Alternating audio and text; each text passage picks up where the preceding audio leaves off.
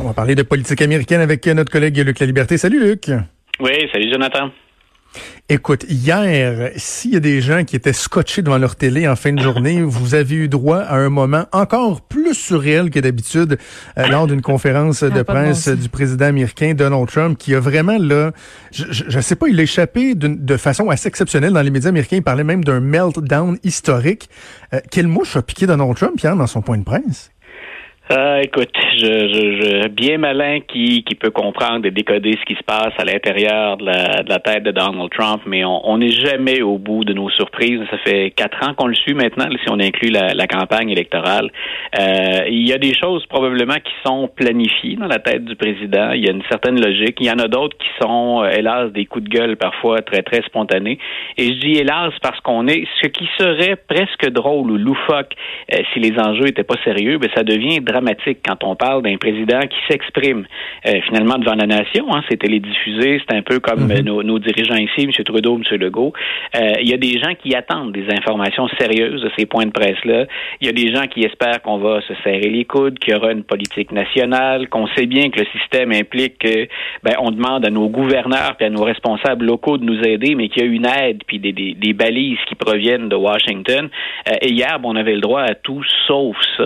Et, et c'est particulièrement dramatique. Donc, non seulement le président continue de déformer les faits, de les mentir, euh, mais hier, écoute, moi, j'ai un des, un des moments, parce qu'il y en a plusieurs, un des moments hallucinants. Autre le fait qu'il dit, ben écoutez, il n'y a pas de limite à mon pouvoir. on est en temps de crise, c'est moi qui décide de tout.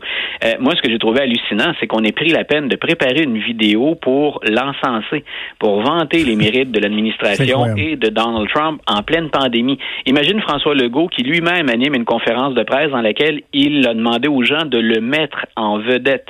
Euh, peu importe ce que M. Legault pense de sa performance, on peut parier qu'il fera jamais ça. Euh, on peut parier que M. Trudeau fera pas ça non plus. Euh, donc, c'est comme de l'autopromotion qu'on va faire. C'est même pas subtil comme tentative de rétablir, pas de rétablir, en fait, de, modifier des faits, puis la, la, séquence historique, la séquence chronologique. Écoute, j'étais ébahi hier, puis pourtant, je le répète, là, ça fait quatre ans qu'on baigne dans ce monde-là. hier, la mâchoire m'a décroché. Luc, juste pour le bénéfice des auditeurs qui n'auraient pas entendu hier euh, le point de presse, euh, on a un extrait, vous allez voir à quel point euh, le président américain déversait son fiel sur les médias qui étaient présents. I saved tens of thousands, maybe hundreds of thousands of lives by time that you bought. The argument is that you bought yourself some time. You didn't use it to prepare hospitals. You didn't use it to ramp up testing. Right you're now, so, you're so, you're so disgraceful. It's so disgraceful the way you say that. Let, let me just listen. I just went over it. I just went over in an unprecedented crisis. Nobody thought we should do it, and when I did it. But what did you do with the time that you bought? You know the we month did. of February. That, you that know we did. gap. What do you do? Month of February. What do you do when you have no case in the whole United States? You had cases when you, you, excuse me, you reported it. Zero cases, zero deaths on January 17th. January. February, the entire January. I said in January. Your video has a complete gap. On January 30th in February with the time that your travel ban bought A lot. A lot. And in fact, we'll give C'est incroyable, Luc. juste de la dynamique. Et là, certains vont dire, ah oui, mais tu sais, la journaliste est, agressive, mais le président les insulte, répond pas aux questions, les coupe. C'est incroyable, la dynamique qu'il y a en ce moment. Ce qui est absolument, ce qui est absolument hallucinant, là, je dis, ou que là, je dis souvent qu'on vit au-delà du réel dans les conférences de presse, c'est que ce que les journalistes posent comme question, là, on peut penser qu'il y a un biais aux États-Unis, puis on a déjà évoqué ça tous les deux dans une discussion. Oh euh, on peut penser qu'il y a un biais, mais les journalistes posent des questions sur des informations qui sont rapportées par les mêmes services gouvernementaux que dirige Donald Trump. Euh, Monsieur Fauci, Anthony Fauci a dit lui-même, oui, la réponse a tardé à venir, puis si on avait agi avant, on aurait pu sauver des vies. C'est exactement la question que posait la journaliste dans l'extrait qu'on a retenu. Donc, grosso modo, elle dit, ben, vous avez acheté du temps, là, vous avez bloqué la frontière, c'est vrai, pour certains visiteurs qui, revenaient de la Chine, pas pour tout le monde en passant, mais elle disait, vous avez fait quoi avec le temps que vous avez acheté? ce que vous êtes intervenu? Êtes-vous passé à l'action? Et on sait que Donald Trump n'a à peu près rien fait dans, dans ces circonstances-là. Donc, c'est un fait. Mais plutôt que de l'expliquer, le président non, j'ai fait beaucoup. Il n'y a aucun fait à l'appui.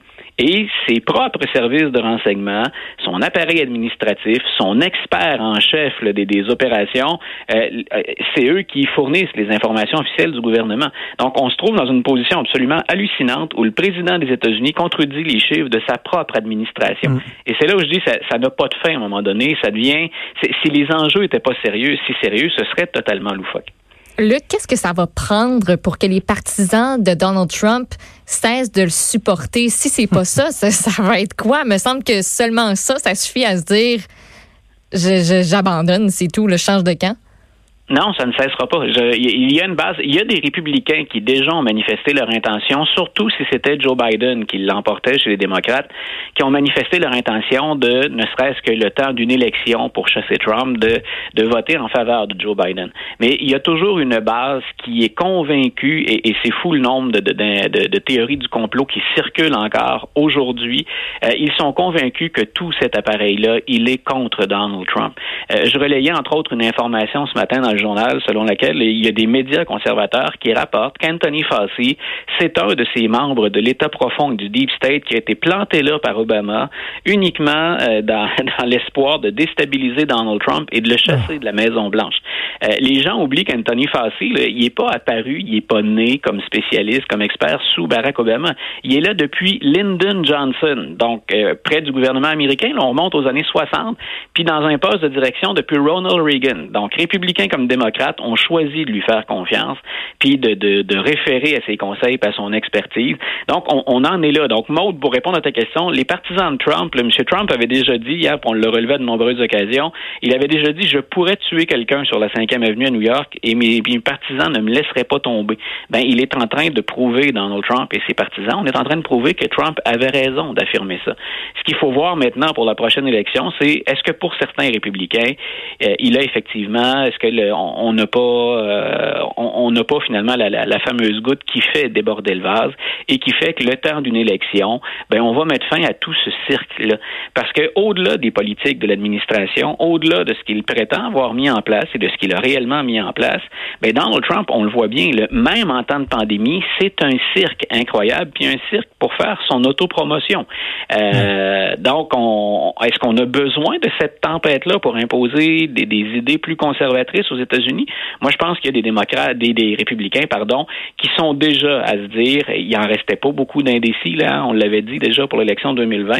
Euh, selon ce qui ressort dans les sondages, puis selon les, les récents résultats de, du vote du Wisconsin la semaine dernière, il y a des républicains qui ont fait leur lit et il va être démocrate celui-là en 2020 tu disais ça pourrait être la goutte qui fait déborder le vase. Là, mon impression que dans les euh, Trump lovers, c'est pas, pas un vase qu'ils sont en train de remplir, c'est une piscine creusée de 30 pieds de profond. Là. Ça en prend avant que ça déborde. Là. On est, c'est long, on fait quatre ans que ça s'accumule, mais la, goutte qui va faire déborder la piscine, euh, on sait pas quand est-ce euh, qu'elle va arriver.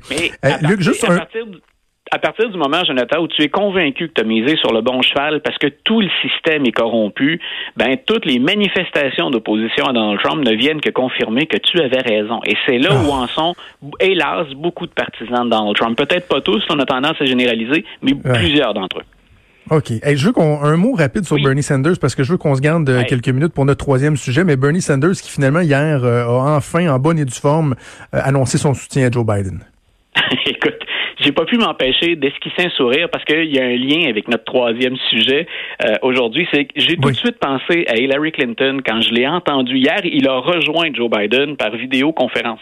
Donc c'est euh, Biden, on le sait, le diffuse à partir de son sous-sol depuis des jours déjà, des semaines. Et là, Bernie Sanders s'est joint à lui et il a dit eh ben j'ai confiance en toi. Hein. je demande aux Américains, aux progressistes de se rallier derrière toi. On a besoin de toi. Donc cette fois-là, le soutien, il, il est sans équivoque. Le message en envoyé aux Américains, puis à ses partisans, il est très clair. La situation demande à ce qu'on se range derrière Joe Biden et je le fais euh, Hillary Clinton devait se mordre les lèvres chez elle ou s'arracher les cheveux ou se lancer, se cogner la tête dans le mur. Mais qu'est-ce qu'elle aurait aimé avoir droit à un tel soutien aussitôt? Parce que non seulement euh, Bernie avait tardé à se joindre, mais on sait que euh, Donald Trump a récupéré les attaques de Bernie Sanders sur l'honnêteté et l'intégrité d'Hillary Clinton pendant sa campagne. Donc, on, on, on l'a déjà affirmé, c'est pas le seul facteur qui explique la défaite d'Hillary Clinton, mais c'en est un. Et hier, ben, Joe Biden, on le voit maintenant, n'aura pas à subir ça. Puis on l'avait dit, ben Joe Biden, c'est un candidat qui divise moins. Pour l'instant, c'est sa grande qualité. Il polarise pas autant qu'Hillary Clinton. Alors, cette fois-ci, très tôt, on est, on est au mois d'avril, les démocrates montent un front qui a l'air uni. Et ça, en soi, c'est déjà un exploit quand on regarde les dernières années du Parti démocrate. Donc justement, Hillary Clinton, c'est ce dont je voulais euh, qu'on parle. C'est toi qui m'as donné la bonne idée de regarder ça avec euh, une publication que tu as faite sur Facebook en fin de semaine. Documentaire en quatre épisodes qui est disponible, qui s'intitule uniquement Hillary, c'est des épisodes d'une heure. On comprend que Hillary Clinton participe à ça, elle donne des entrevues, mais c'est pas un documentaire que j'ai trouvé complaisant à outrance, en ce sens qu'on n'hésite pas à aborder les faiblesses euh, d'Hillary Clinton, les passages plus difficiles de sa vie, notamment les infidélités de son mari. Et sincèrement, Luc, je n'avais jamais pris la mesure de l'expérience d'Hillary Clinton, d'à quel point cette femme-là avait un parcours qui, qu'on l'aime ou pas, là, un, un, parcours qui est franchement impressionnant. Ça amène un, un, éclairage nouveau pour bien des gens sur, sur Hillary Clinton, ce documentaire-là. Tout à fait. écoute, j'ai failli moi-même euh, manquer le train dans ce cas-ci parce que comme j'ai beaucoup, beaucoup couvert Hillary Clinton, d'abord pour euh, ben, à l'époque de, de, de, la, de, la, présidence de son époux, puis ensuite de la campagne en 2008, puis de son rôle comme secrétaire d'État, puis la défaite contre Donald Trump, je me disais, j'en ai peut-être un peu assez de, d'Hillary Clinton. j'ai, lu énormément, puis euh, et finalement, je me suis dit non, je vais quand même prendre. Écoute, j'avais pas une demi-heure de, de, regarder que j'étais déjà accroché, puis que j'ai enfilé les, les épisodes. Et et pour nos auditeurs qui connaissent moins Hillary, qui la connaissent comme ben, la candidate qui a été défaite par Donald Trump, puis qui se rappellent de la dernière campagne, qui se rappellent aussi des, des rumeurs, des potins qu'on a tenté de, de, de véhiculer, parce qu'il y a beaucoup de fausses informations aussi. Là. Les Clinton, ils sont controversés, mais il y a eu beaucoup, beaucoup, beaucoup de fausses informations et de fausses nouvelles dans ce dossier-là. Si vous la connaissez plus sous le jour 2016, 2015-2016 euh, pour la campagne électorale, portez attention au premier épisode premier puis même le deuxième épisode. Euh, et on oublie souvent qu'Hillary Clinton, toute jeune, bien avant de rencontrer Bill Clinton, c'est déjà, entre guillemets, une machine.